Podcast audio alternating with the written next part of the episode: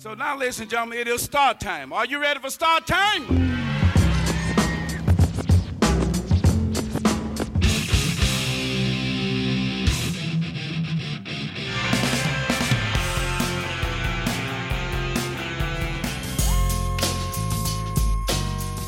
From WBEZ Chicago and PRX, this is Sound Opinions.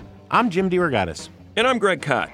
This week we take a refresher course on New Wave music with Lori Majewski, co author of Mad World, an oral history of New Wave artists and the songs that define the 1980s. You know, what Vince Clarke did to program the music for early Depeche Mode, there were no sounds, presets in those keyboards back in the day. This was truly forward thinking stuff. And we're joined by singer Alison Moyet, who got her start in synth pop group Yaz, but has since had a really rich and rewarding solo career. That's all coming up on Sound Opinions. Sound Opinions is supported by Goose Island Beer Company, brewers of Goose IPA, Four Star Pils, Sofie Farmhouse Ale, and Bourbon County Brand Stout. More at gooseisland.com. We don't need to be the only beer you drink, we just want to be the best beer you drink. You're listening to Sound Opinions, and later on, we're going to interview Alison Moyet, who was in that great new wave band Yaz with uh, with Vince Clarke, who went on to form Erasure. Uh, but Moyet herself had an incredible career as a solo artist after that. Incredible voice, Greg. That's later in the show. But first, we thought a new wave primer was in order.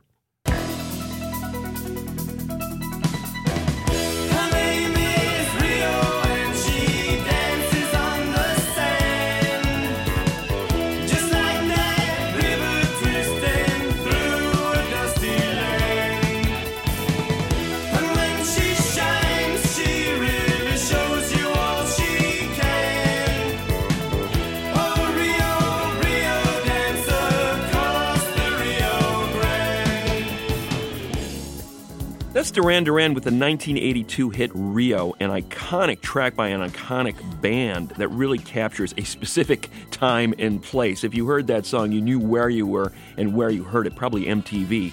When you hear that song, you're immediately taken back to that 1980s new wave era.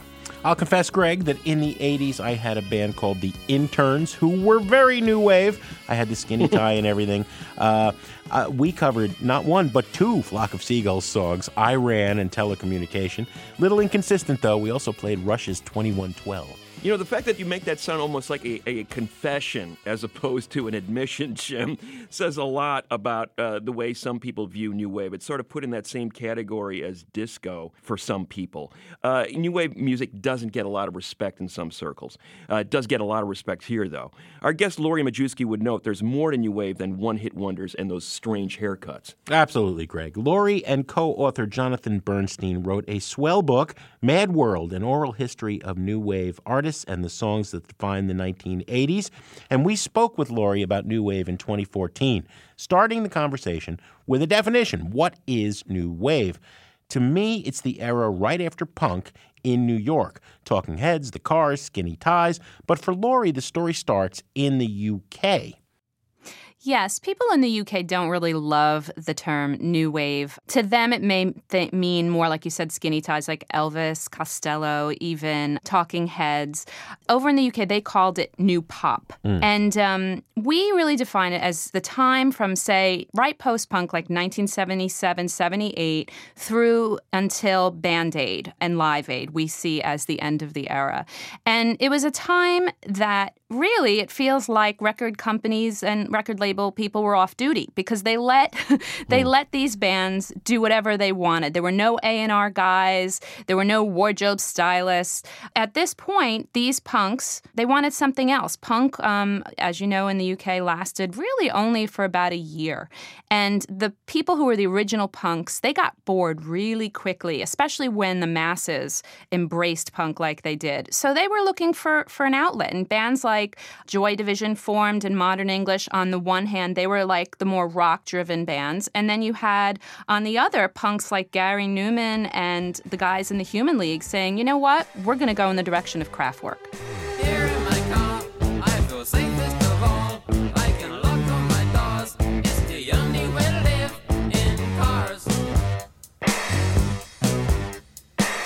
You started by saying that this this era doesn't get a lot of respect, and I can tell you, Duranies do not get a lot of respect. Growing up in Weehawken, New Jersey, all I wanted in my whole life was to meet Duran Duran. And and you know, I was reading smash hits and star hits at the time and I thought, oh gosh, maybe if I became a journalist, I can actually fulfill that dream of meeting John Taylor and Simon Le Bon, Nick Rhodes. You know, we here in the United States, we didn't have the full effect of David Bowie, or I hadn't ever heard of Roxy Music. So when Gary Numan appears on my television set on MTV, one of the very first videos I ever saw was Cars. I thought he was the most original thing I'd ever seen in my life. It was like space aliens had landed in my home. That's what it was like. And, and it, it was the music, the sound, the audio, but it was also the visual. And I think that's why it, it shook me up the way it did.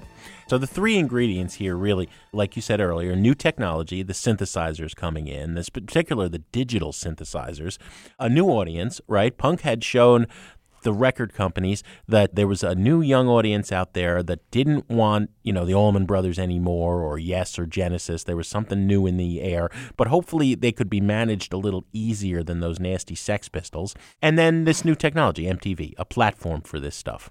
Right. It was a total accident because if there had been ample videos for the likes of REO Speedwagon, we really would never have seen these weird guys coming over from the UK wearing eyeliner and lipstick. They were looking to alternative radio. They're like, oh my gosh, maybe we should start playing the stuff that channels like KROQ in LA and LIR here in New York, maybe we should be playing those videos. You know, in the indie underground that was happening just down the hill from you from from Weehawken in Maxwell's and such, right? This stuff was considered very commercial, but it was revolutionary in a different way. Suddenly, people of alternative sexualities are showing up on your TV. There's a quote in the book from Alison Moyet of Yaz that crystallizes it for me, and she says, Looking back the 80s, there was so much more room for diversity. A freak was more celebrated than it is now. And from this distance now, you know, Bob Paul Westerberg are freaks just like uh, Alison Moyet, or dare I say it, that guy in A Flock of Seagulls. Well, in the UK, which is where Alison is from, you had the whole club scene that really embraced the new romantic era. And the new romantic, that was like a year over in the UK. But you had Spandau Ballet, that was the house band for the Blitz, which was kind of like, you know, a couple years past Studio 54 here in New York. They had people dressing up like they were like Greek goddesses and, and guys wearing makeup. And suddenly, after that Blitz club became so popular, all around the UK, you had mini Blitz clubs. And that's how Duran Duran came to be. You know, you had Birmingham wanting to be that way as well. And, and so actually, Spandau Ballet came before Duran Duran. And, and in a lot of ways, maybe Duran wouldn't even exist if not for Spandau Ballet paving that way for them.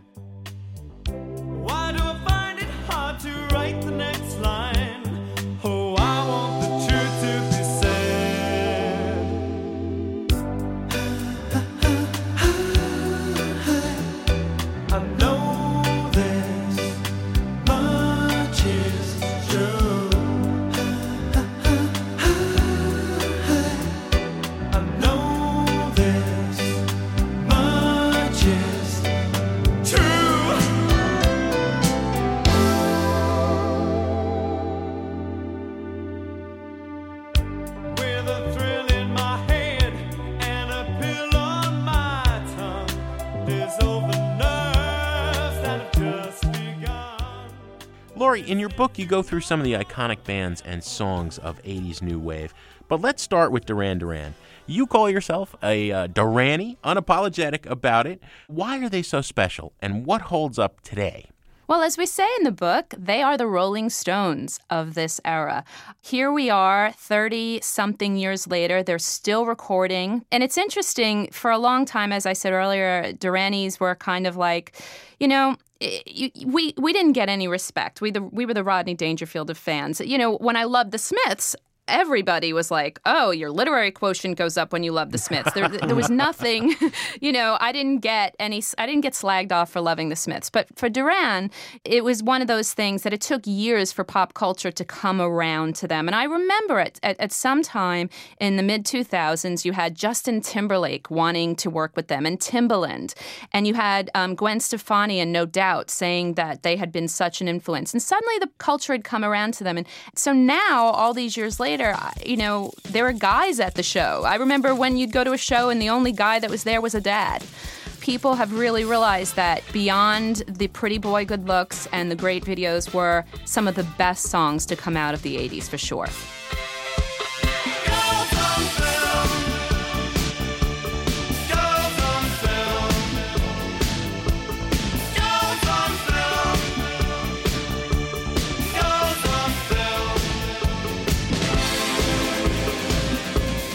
They combined the grit of a guitar band and coming out of punk. They, they had a really strong guitar um, and drums going coming into it. You know, right away. That first album, that first Duran album, is is very tight. And John Taylor says in the book, you know, they modeled their rhythm section after Chic and after the sound and vision from Bowie. And that's why they came to work with someone like Nile Rodgers, you know, mid through the 80s on Wild Boys and The Reflex. Duran Duran is Mark Ronson's favorite band, and he said, working with them, you're just reminded they they are just such good musicians, every single one of them. He basically says, you know, this isn't a song about sex; it is sex. That's a key point because punk was not sexy. You know, everybody in punk went as far out of their way as possible to not be sexy, and now here was two years later this this band that these bands that were all about sex. Well, they wanted to be pop stars. Adam Ant, he was one of the original punks. In fact, Sex Pistols opened up for his band. And even he, as the headliner that night, was so taken with the Sex Pistols that he was like, wow, I'm going to change this thing up. But a year later, they were sick of the spitting, they were sick of the safety pins, they thought it was dirty, and they wanted to be pop stars. And, and um, you know, Adam Ant went to his label and was like, you know, we want girls to like us. We want to hmm. write pop songs. And they were like, wait, that's not cool. In the end, they sold so many records. You know, Adam Ant went from kind of being a punchline. I mean, no one wanted to sign him as a punk to being this huge pop star that really paved the way for a lot of the bands in this book.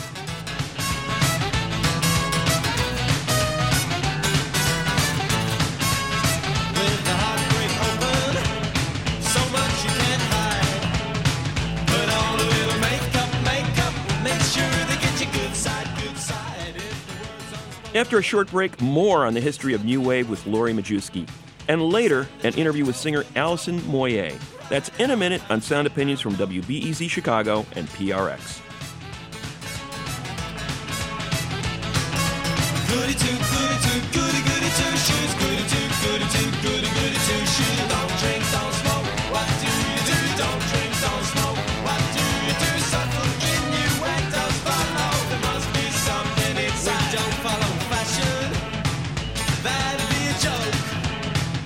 Know we're gonna set them, set them so everyone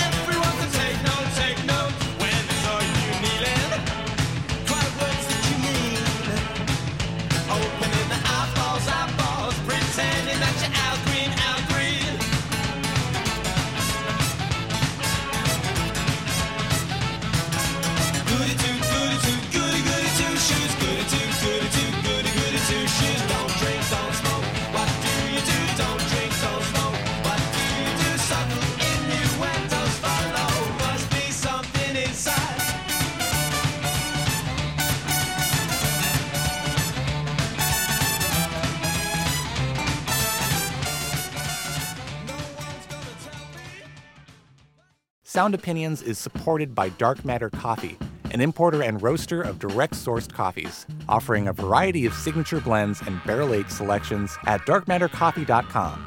Dark Matter Coffee. Get freshly roasted.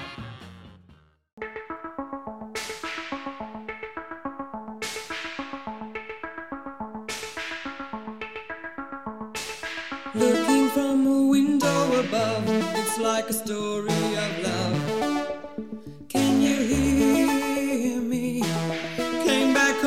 Yesterday. Moving farther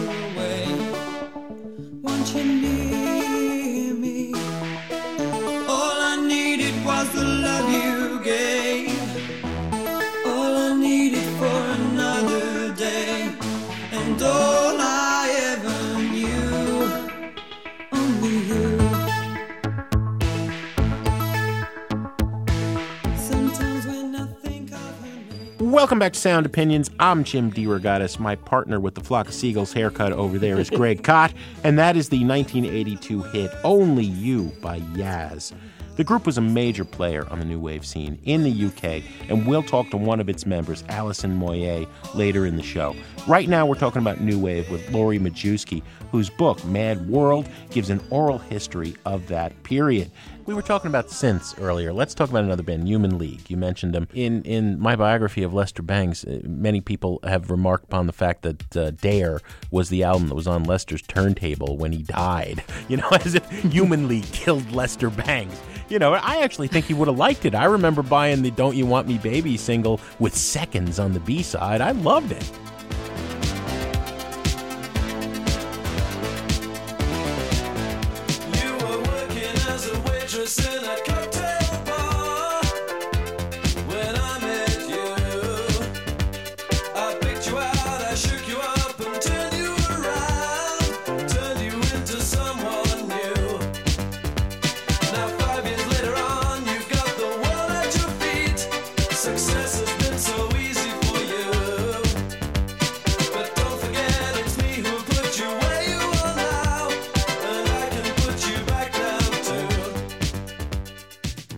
Human League were two completely different groups. I mean, we give the story of the very beginning with being boiled, and, and along with Warm Leatherette and Kraftwerk, that's the beginning of the New Wave era. But of course, by the time Human League reached our shores in my teenage years, it was an ABBA esque band with this, you know, Don't You Want Me song that was such a juggernaut.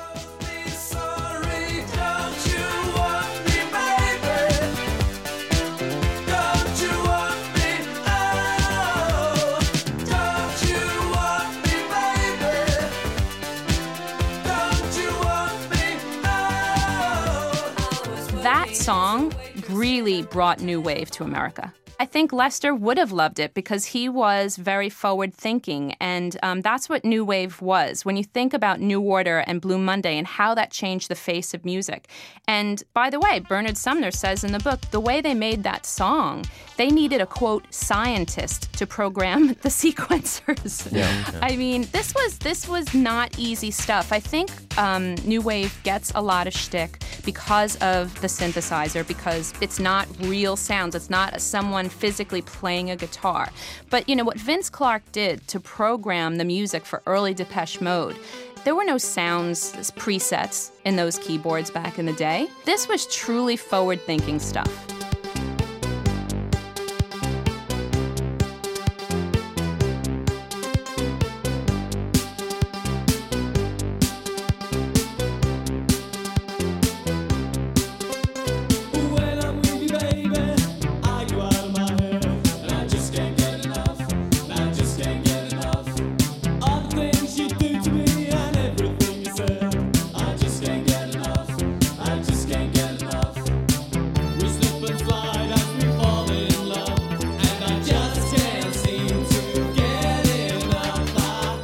Talking with Lori Majewski about New Wave here on Sound Opinions. And Lori, obviously, on one end of the serious artist spectrum, you've got Human League and Yaz, groups with lots of substance and still lauded by critics. And then, on the other hand, you have a-ha, which is basically the epitome of a one hit wonder. And when people talk about the disposable nature of some of this music, they may think of a band like a-ha. Uh, I do believe they have Norway's one and only still international chart hit with Take On Me.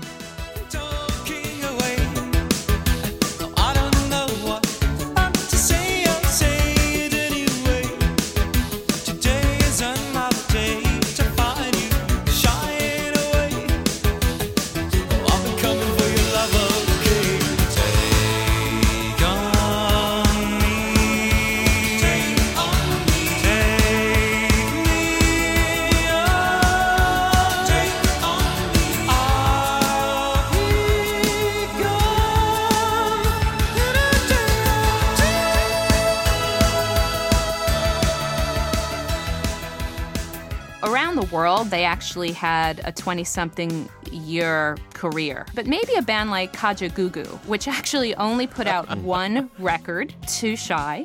Cause you're too shy,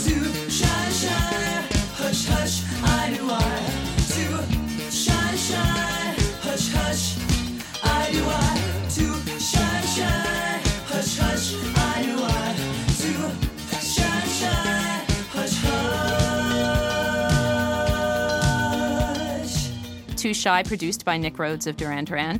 And we ended up giving them a ton of pages in this book. They just had a very dramatic story. They kicked their singer, Limahl, out at the height of their fame. I mean, what band does that? When you think, oh, one hit wonder, but that one hit was one of the greatest bass lines of any new wave song. So I like to think that even, you know, the one hit wonders in this book have a lot of merit.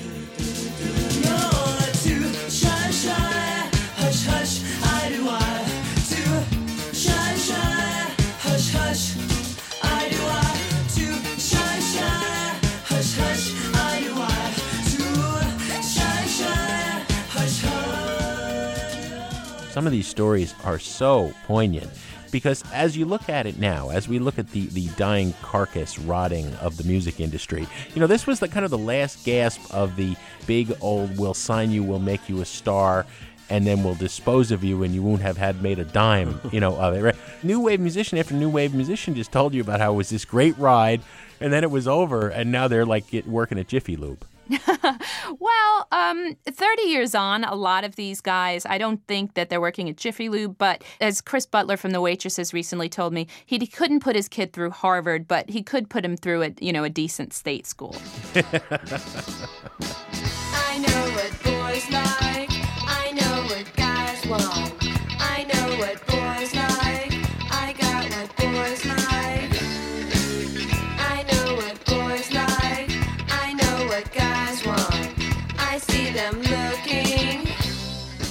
You mentioned the longevity of some of these songs. You know, a great example of that is a band you write about extensively in the book, Tears for Fears.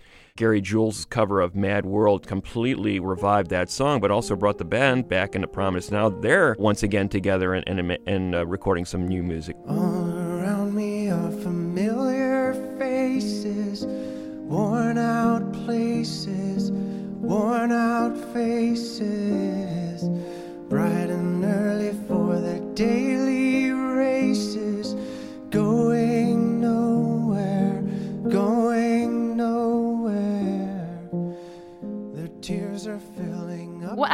Find so interesting about that band is that they didn't talk for 10 years. Right after sowing the seeds of love, after being together for like 15 years, you know, it's hard when you're in a duo. You only can hate the other person after a while. And um, that's what happened. And, and it's interesting, it took at least 10 years for Curt and Roland to start talking again. And I think that the Gary Jules version really helped to make them realize what a strong back catalog they have.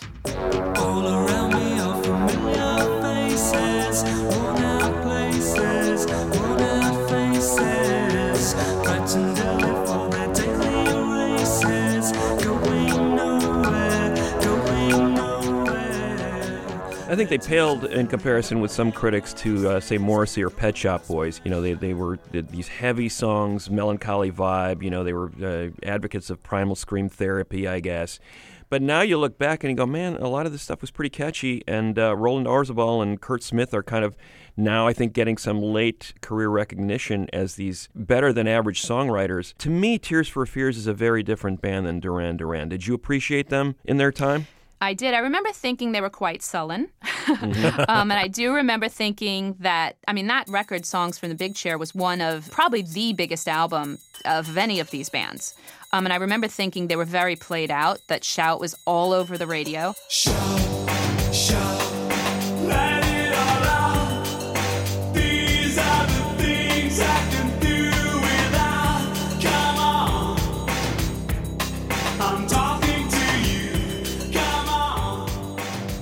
years later, I mean, now, does a week go by that I don't hear Everybody Wants to Rule the World on the radio? No. And I never turn the station.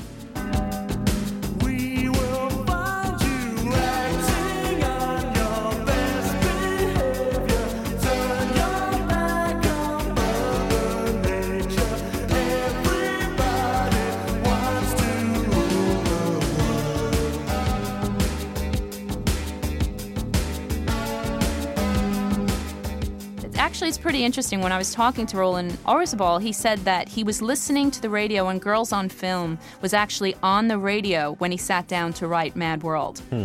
And he thought, what a, you know, why is that such an that's such an upbeat song, you know, Girls on Film, and here I am writing this sad, sullen song and and that's the thing. You have to remember there were two very different band types of bands to come out of new wave. You had the very upbeat, colorful bands like Duran Duran, like Culture Club, and then you had these bands like New Order and Tears for Fears. I mean, New Order, yes, it's a dance, it, they're a dance band, but those lyrics are dark.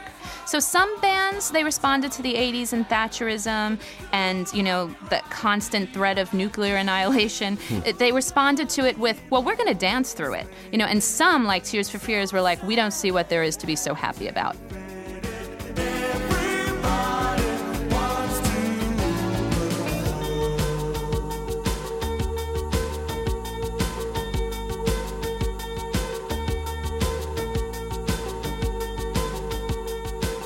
Lori Majewski is the co author of Mad World, an oral history of new wave artists and the songs that defined the 1980s. Lori, thanks for chatting with us on Sound Opinions.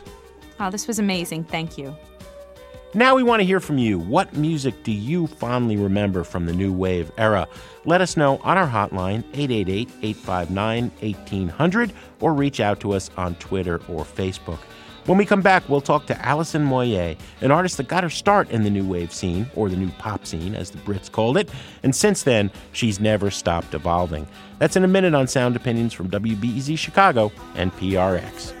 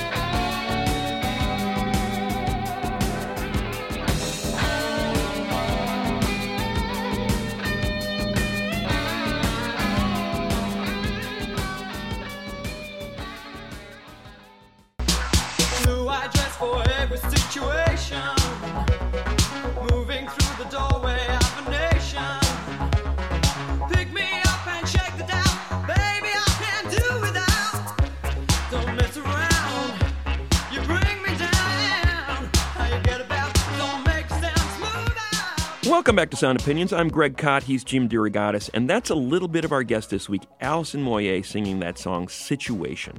As we talked about earlier, Moyet got her start in the early 80s as the lead singer in the British synth pop duo Yaz, alongside Vince Clarke, who had just left Depeche Mode. The thing about, well, there are many things to like about Yaz, but what I loved about them was that minimalist sound. Clarke did these really stark arrangements with synthesizers, with machines essentially. Mm-hmm. And then you had this amazing voice over the top of it. Basically, a soul singer singing with these machines. And the contrast there with the melodies and the music was just extraordinary. Yaz made two very successful records in the UK Upstairs at Eric's and You and Me Both. And then the band broke up in 1983, and Alison embarked on a very fruitful solo career. Absolutely, Greg. Her debut album, Alf, came out a year later, and she's continued to make great records ever since. I've been a fan of hers since the beginning. I think that that powerful, soulful voice, that empowered feminist perspective, Greg, I think she is a force of nature, and it's hard not to be sucked up in that energy. In mid 2017, she released yet another great album, Other, which is a record we'll talk about in a bit. But first, I started the conversation talking about Yaz. I wanted to know about the differences between her and her Yaz bandmate, Vince Clarke, and what happened that that band ended so soon. We're very different. You know, I come from this uh, French peasant family, and we have no problem expressing ourselves, table thumping. is a lot of passion, but we don't hang on to anything. You know, don't, Yeah. don't bear grudges. He he was that very English family, which is you know everything's not laid out, everything is kind of held back and and and brewed upon. You know, so it, it wasn't a good combination. And then also when he'd split up with Depeche, he, you know, it was a sad time for him. This was his first band. These were his uh, you know school year friends, and you know first experience to sh- share. It's like a, a marriage breaking up. He wasn't really looking for another relationship. I was the transition. He wanted to prove a point with only you. You know, and you were the rebound. I was the rebound, yeah. I was just the, "Uh, I don't need you. Looking from a window above, it's like a story of love. Can you hear me? Came back only yesterday. Moving farther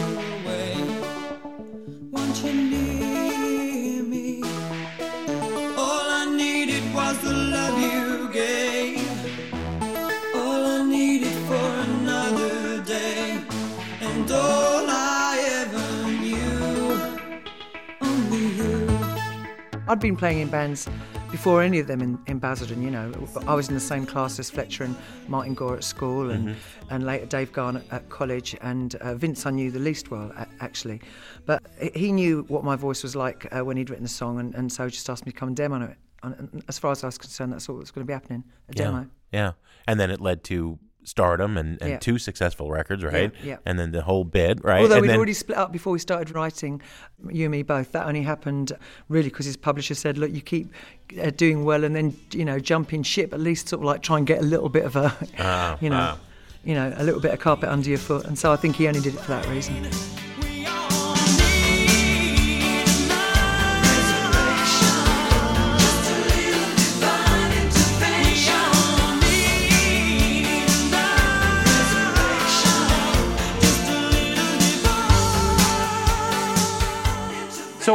Your debut album comes out in 84, and it's a huge hit in the UK. It's extremely exciting uh, thing to have this successful solo album, but did you feel pressure to keep making Alf Part 2 and Part 3 and 4 and 5? You know, I enjoyed the experience of it, but but I'm I'm a suck it and see kind of person. It's like I like trying things. You know, I, I am a doer rather than a consumer, and, and that relates to all things in my life. If I want something in my life, I try and participate at it. You know, so I made the Alf album, and that was a really interesting way. It was a different way to make an album than I had with Vince. That was like great. Oh, that was interesting. Never at any point in time thinking that is who I intend to be or even that I'd have a career that would last 35 years beyond that, and and that was who I was, you know, wanted to be. And you know, our voices change, and I'm a lyric writer, and I and I write from experience and from uh, you know personal feelings, and those those things change. Your sentiments change, and you have a different voice and different narrative as you get older. And some of the whining that I would have done as a as a kid, you know, I'm not a whiny person. You know, it's like I'm, a, you know, I'm a bit, a bit inured to all that.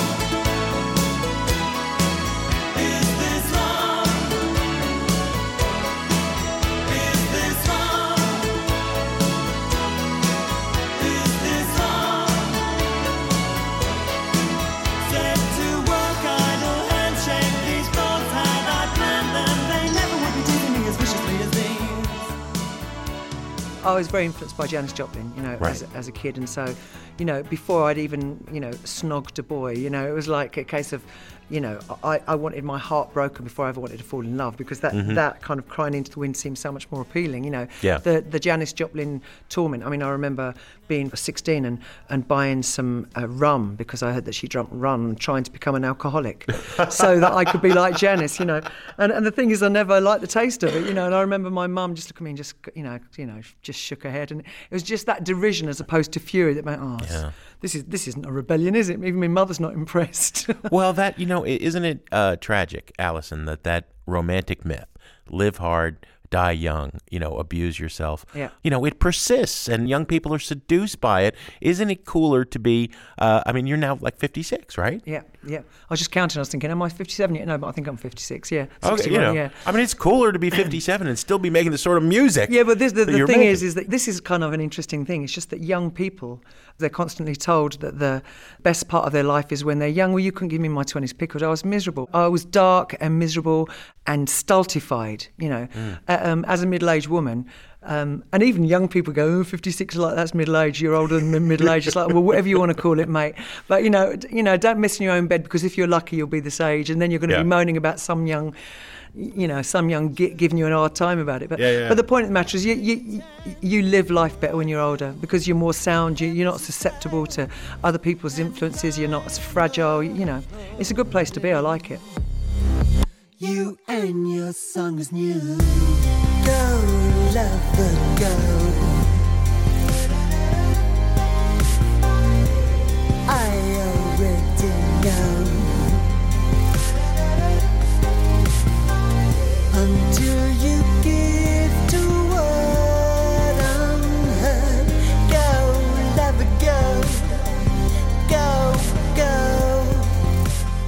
We've had a couple of references already of people expecting you to make music a certain way. Yeah. So the title track is extraordinary, other, and and I hear you're going to play it for us. Yeah, I mean, other is is like you say the title track, and yet represents the rest of the album uh, prob probably less than anything else, as it's the, the most stripped down me and um, guy on piano. Uh, other really talks about me and many other people feel like we've been, you know, separate from the mainstream of society, and yet in in that separateness, we have this place where we come together, where we can understand one another's language, and at the same time, the sorrow we feel about the fact that that we that we speak differently. I don't know precisely which day colored me other. Perchance it may have been a slow bleed. So I cut out whichever shape I need. I don't sue for rescue. I'm as free as I have ever been. Don't want another rock to hang about my neck. You see bejeweled, I see bedecked in dead stars. And nothing touching me, nothing touching me.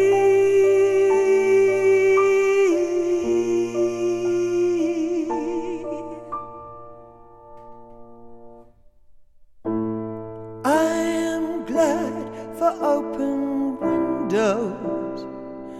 I call the birds that do not come.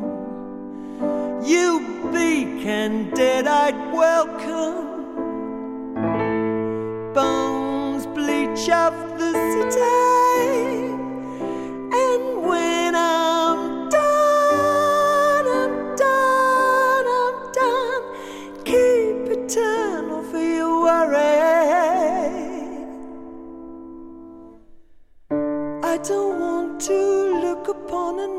Word this hard, so lightly thrown.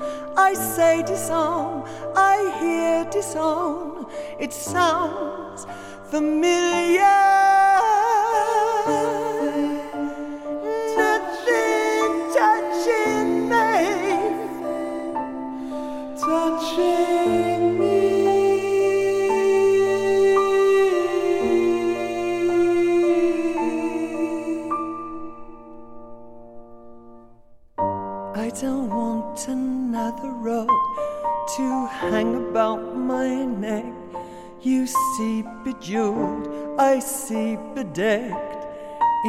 Dead stars. I don't want to look upon another word this dear, so lightly spent. And what says here means came and went. It sounds familiar.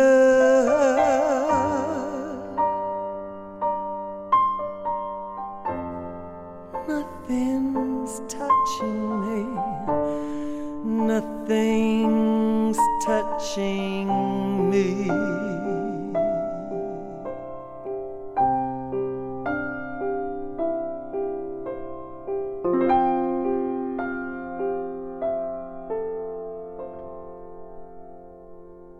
Alison Moyet with John Garden and Sean McGee backing her up. Other live on Sound Opinions. Extraordinary stuff. You seem like someone who now no longer worries about compromising. Yeah, well, I, to be honest, I never worried about compromising. I didn't compromise, you know, not not after, you know, maybe one one year. I tried it, you know, and I just realised I couldn't make, you know, when you're standing up on stage and singing a song you don't feel good about, think enough now, you know.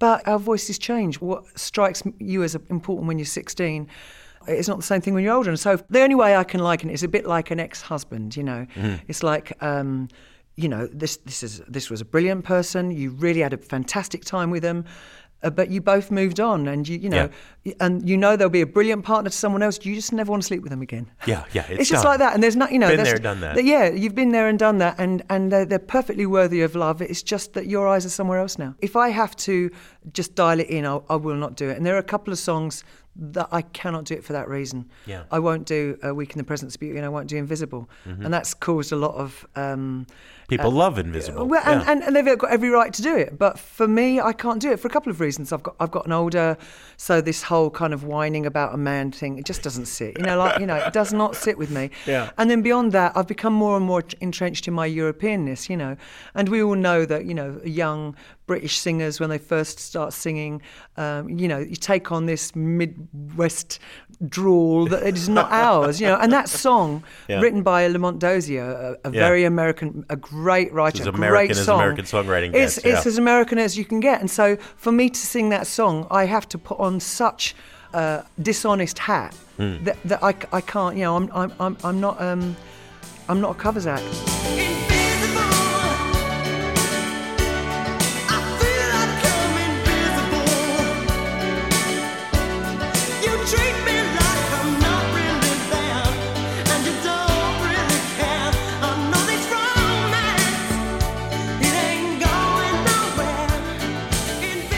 Trying to figure out how to segue into this question. So, when people write hate mail to me Hmm. about a review they've uh, disagreed, they always start out, "Dear fat," fill in the curse word, right? Right.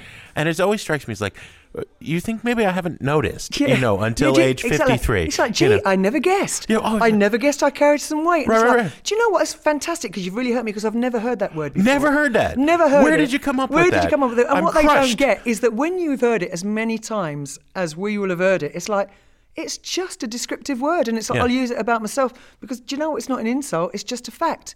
Big bird. Do you know what I mean? And? do you know what I mean? So, you know, a big bird, yes. it's like you know, it's like you know, it, and and also it's not like it's unusual state. This just happens to us in media world. It's Right, like, right. mate, look in the mirror. Yeah. Look in the mirror. I've got things I could tell you about yourself. I'm not Yeah. going to because I know that you're more vulnerable than I am. Yeah. Um, you were, as you said, a, a physical presence. Yes. You know, circa the early days, Alf and and Yazoo, um, and and of course, a being a woman in music or any sort of entertainment, you've got that cross to bear, Mm-hmm. right? You know, we expect you to live up to this uh, body image and, and Yeah, be yeah. a sort of, and then being a larger woman, Mm-hmm. right? And now being a middle aged woman, as you said, and you know, one of the things I find so inspiring about your music is is it's never seemed to make any difference to you as an artist, to your fans, and certainly not to the art. No, it doesn't. It makes a difference to the media. Mm. It makes a difference to certain people who engage with music because they see it as as some kind of uh, glitter to their uh, lifestyle. They, they see it as a, a badge wearing. Mm. It's, it's, an not cool. accoutrement to your groovy lifestyle. Yeah, it's, it's it's not cool because you're not feeling it, you know. And uh, t- to me, someone that's really cool is someone that can stand alone, iconoclastic, and say, "This is who I am. I don't need your approval."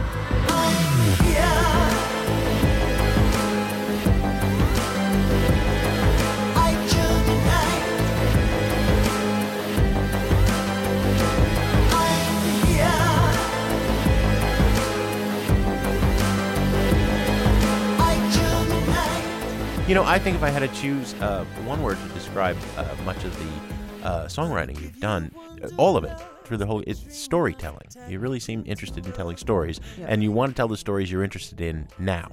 Well, I'm telling the stories that I see, and this is the great thing about this this last album. I mean, I changed my life massively a few years back. I lived in the big house in the country where I didn't recognise my neighbours from one ten years to the next. You know, I just you didn't see them. You you went in through gated drives, and I just had enough of this lifestyle. I hmm. I, I burnt all my belongings. I trashed everything, all my gold discs, all my history, Really? Everything? I, I, I Complete got rid purging. of. I purged everything, my itineraries, my stage clothes. You, you could have lot. sold them on eBay. I didn't want to sell them. On, you know what I mean? It's like I could have sold them on eBay, but that that you know, you're sitting there talking about nostalgia being the Right, death. That's right, like right. saying I, I I am at an end. I have ended here by my life. And there's some things that just aren't for sale. Right. It's just not for sale. I'm not for sale. I've never been for sale. Um, got rid of the house. Got got rid of the big car. Got rid of everything. And moved into a terrace in Brighton. In Mm-hmm. in a in, I've got no off street parking. I walk everywhere. And, and instead of being this person that all my life has been observed, has always been remarkable, and I'm not saying that as a compliment. People have always had something to say about me, you know, like saying the fat girl or the big girl, the girl was pulled, uh, built to pull a cart, the girl that's too aggressive, all these k- kind of things. You know, suddenly I'm in the background and I'm able to observe, and and I can write about what I see and the empathy I feel about my fe- you know fellow man and and and young people trying to understand themselves. It's, it's, it's that. It's just I, I i'm describing i describe what i see and mm-hmm. i'm finding that really thrilling. I'm wondering a young woman who says, Aunt Alison, yes I'm not conventionally beautiful. Yeah. I'm I'm fatter or I'm Yeah, yeah. tall, I'm geeky, I'm Yeah. whatever. You know, but I love to sing and I believe I can make it as a singer. Right. Uh, eh, because you not only didn't take the industry's advice or, Yeah. or way to push you, but you didn't take conventional societies either. no well uh, uh, what i say to everyone is is when people say to me i want to become a singer i say sing then Yeah. And you know, if you're asking me how you become a famous singer, I can't tell you that. Right, right, Do you know what I mean? right, It's like, but the point of the matter is, if this is truly what you want to do, then it's irrelevant whether you're playing to ten people in that club or whether you're singing to ten million. You know, you, you have to be coming from this from an earnest point uh, point of view. To wanting to be famous is not enough. You know, even wanting to sing is not enough because you know the the world is inundated with great vocal talent Mm-hmm. and you and I know just by watching X Factor that vocal talent is not enough it's not enough having a great voice is not enough Yeah. you have to have some other angle to you and it can't be something that you've just conjured up or or been cynical It's about It's not a gimmick. it's not a gimmick It's a story to tell. What have you got to say? you've either yeah there's either and it's not about my granny's dying and I'm singing for her it's like Yeah, no one gives yeah. a everyone's granny dies. Do you know what I mean? You know, and it's like I can't bear that. Yeah, I can't yeah, bear all yeah. that nonsense. I'm singing for them. No, you're not. You're singing for yourself. Let's be honest about that. We do this for ourselves. This is a selfish pursuit. I didn't sing for my kids. If my kids are, you know, uh, my kids will be saying, "Stay home." Yeah, yeah. You know what I mean? We're doing it for ourselves. Let's, let's not play games with this. Well, you you, know? you, you sing, or or uh, people who want to write uh, sing or write because they can't imagine not doing it. Just same ways they can't imagine not eating or Oh, I can imagine. I can imagine not doing it plenty. Really? You can plenty of times. giving Yeah, it up? I can. Yeah, I, I think about it all the time. I can imagine it all the time. I just don't. I just can't. I love singing. Yeah. I, I hate all the rigmarole that goes around it. I Yeah, hate sure. the fact that I still have to impress upon people, I am not your nostalgia. Yeah. Uh, You know, or, or I'm not responsible for your nostalgia. If you feel nostalgia, whatever you feel are your feelings, you've got as much right to them as I have to my own. But it, it's like, you know, um, you don't owe me anything. When you want to stop listening to me, you can stop listening to me anytime you like, and you do. Mm-hmm. You know, you can tell that because you can sell, sell millions of records, then you sell hundreds of thousands, then you might sell tens of thousands. Yeah. People stop listening to you when they want to do it. They don't owe you. And to the same token, I don't owe anybody singing the material they choose for me. There are days come be alive here and take up by my let there be no triggers fired. Put You're going to play us a song. What are you going to perform, Alison? uh, we're going to play the rarest birds and uh, this goes on to what we were talking about about uh, observing this is the song that i wrote about brighton now brighton where i live is a town of great diversity you know um, um, uh, it's got a big LGBTQ uh, community, uh, uh, trans people, uh, uh, old eccentric people, young people who have no care for uh, wearing feathers. You know, it's like this. It's the real mixture, and diversity really proves itself to be a you know, to, to be something that can function really healthily. And this song, The Rarest Birds, this is me singing ab- about watching these these young people, or indeed these old people, coming out i- into a place where they can feel brave and are, accepted and are, loved and um, you know, and I'm loving them with this song.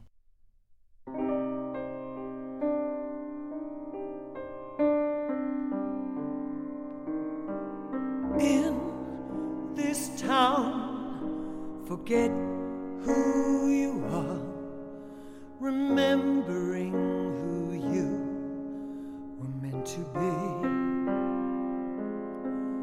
Find yourself bearing easy, Mercury side, a lyric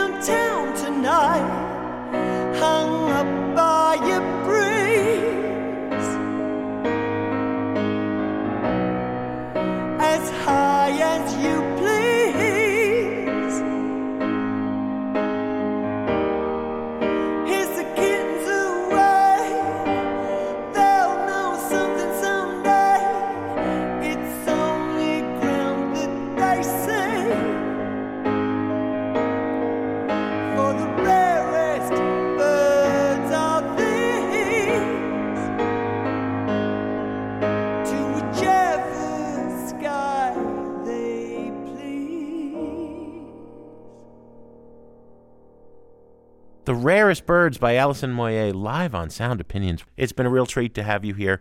Alison Moyet on Sound Opinions. You can come back anytime. Oh, that would be lovely. Thank you so much. That wraps up our conversation with Alison Moyet. If you have thoughts or opinions on Alison, call 888 859 1800 and leave us a message. Greg, what do we have on the show next week?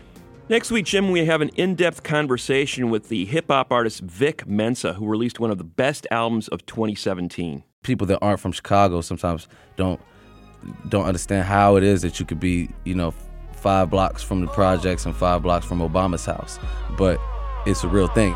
Chicago Saturdays in the park and Sundays in church kept me from off the corner with stones and GDs was warring and Kings and BDs and VLs. I had dreams of being Jordan, even dope fiends was scoring. Swish, trying to be like Mike, shooting through that baseline in their veins. Trying to Greg, we have some thank yous to say on the way out. Colin Ashmead Bobbitt recorded the session with Alison Moyet, and Sound Opinions is produced by Brendan Banaszak, Alex Claiborne, and Ayana Contreras. On Sound Opinions, everyone's a critic. So now it's time to hear what you have to say.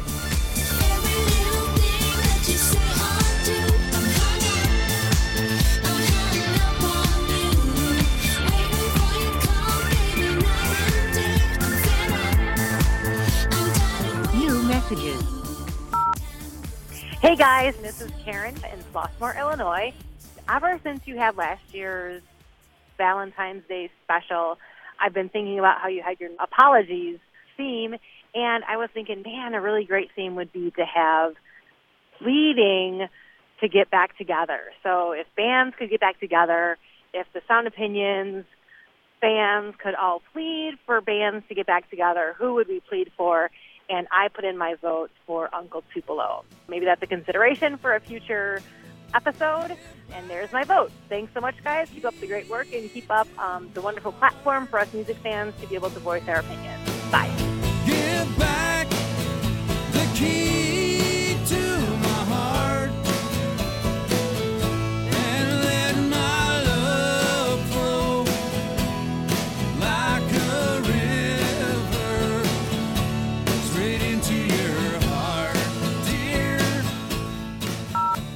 Hello, lads. This is Greg calling from Lambertville, New Jersey.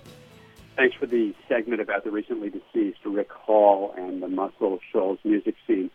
As a heads up to you guys and your listeners, there's a very fine 2013 documentary about the scene titled appropriately enough, Muscle Shoals. I highly recommend it. Take good care and keep up the good work. Mustang Sally.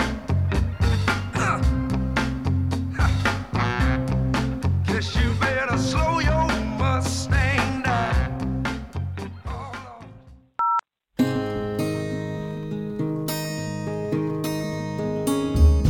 there, my name is Jonathan, and I'm from Atlanta, Georgia.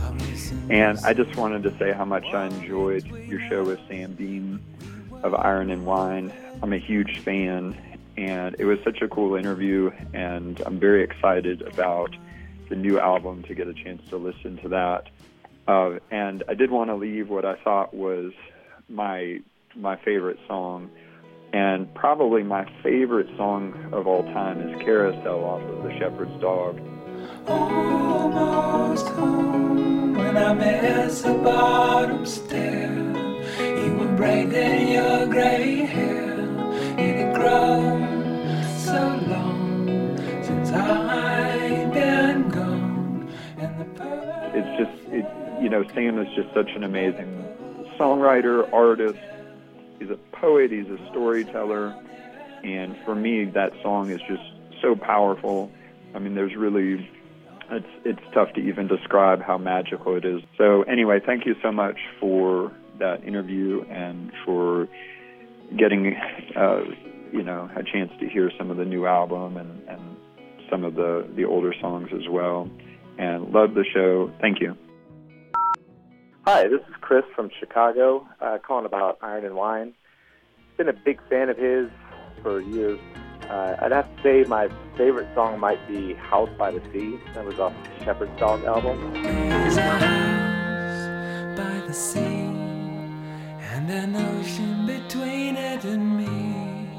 And like the shape of a wave, then jealous sisters will sing on my grave. Uh, I think it represents a lot about what I like about his music. It's built around this single guitar riff that was dressed up on the album with the band. Uh, but you hear it live and it still really holds its own, really sounds great.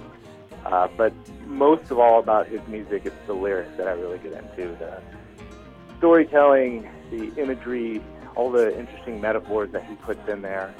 You know, I'll, I'll find myself listening to a song that I've liked for years, and then I'll just catch something new or think about it in a different context, and all of a sudden there's this whole other layer of the song that I can appreciate and get into. So, uh, anyway, love the show. Thanks.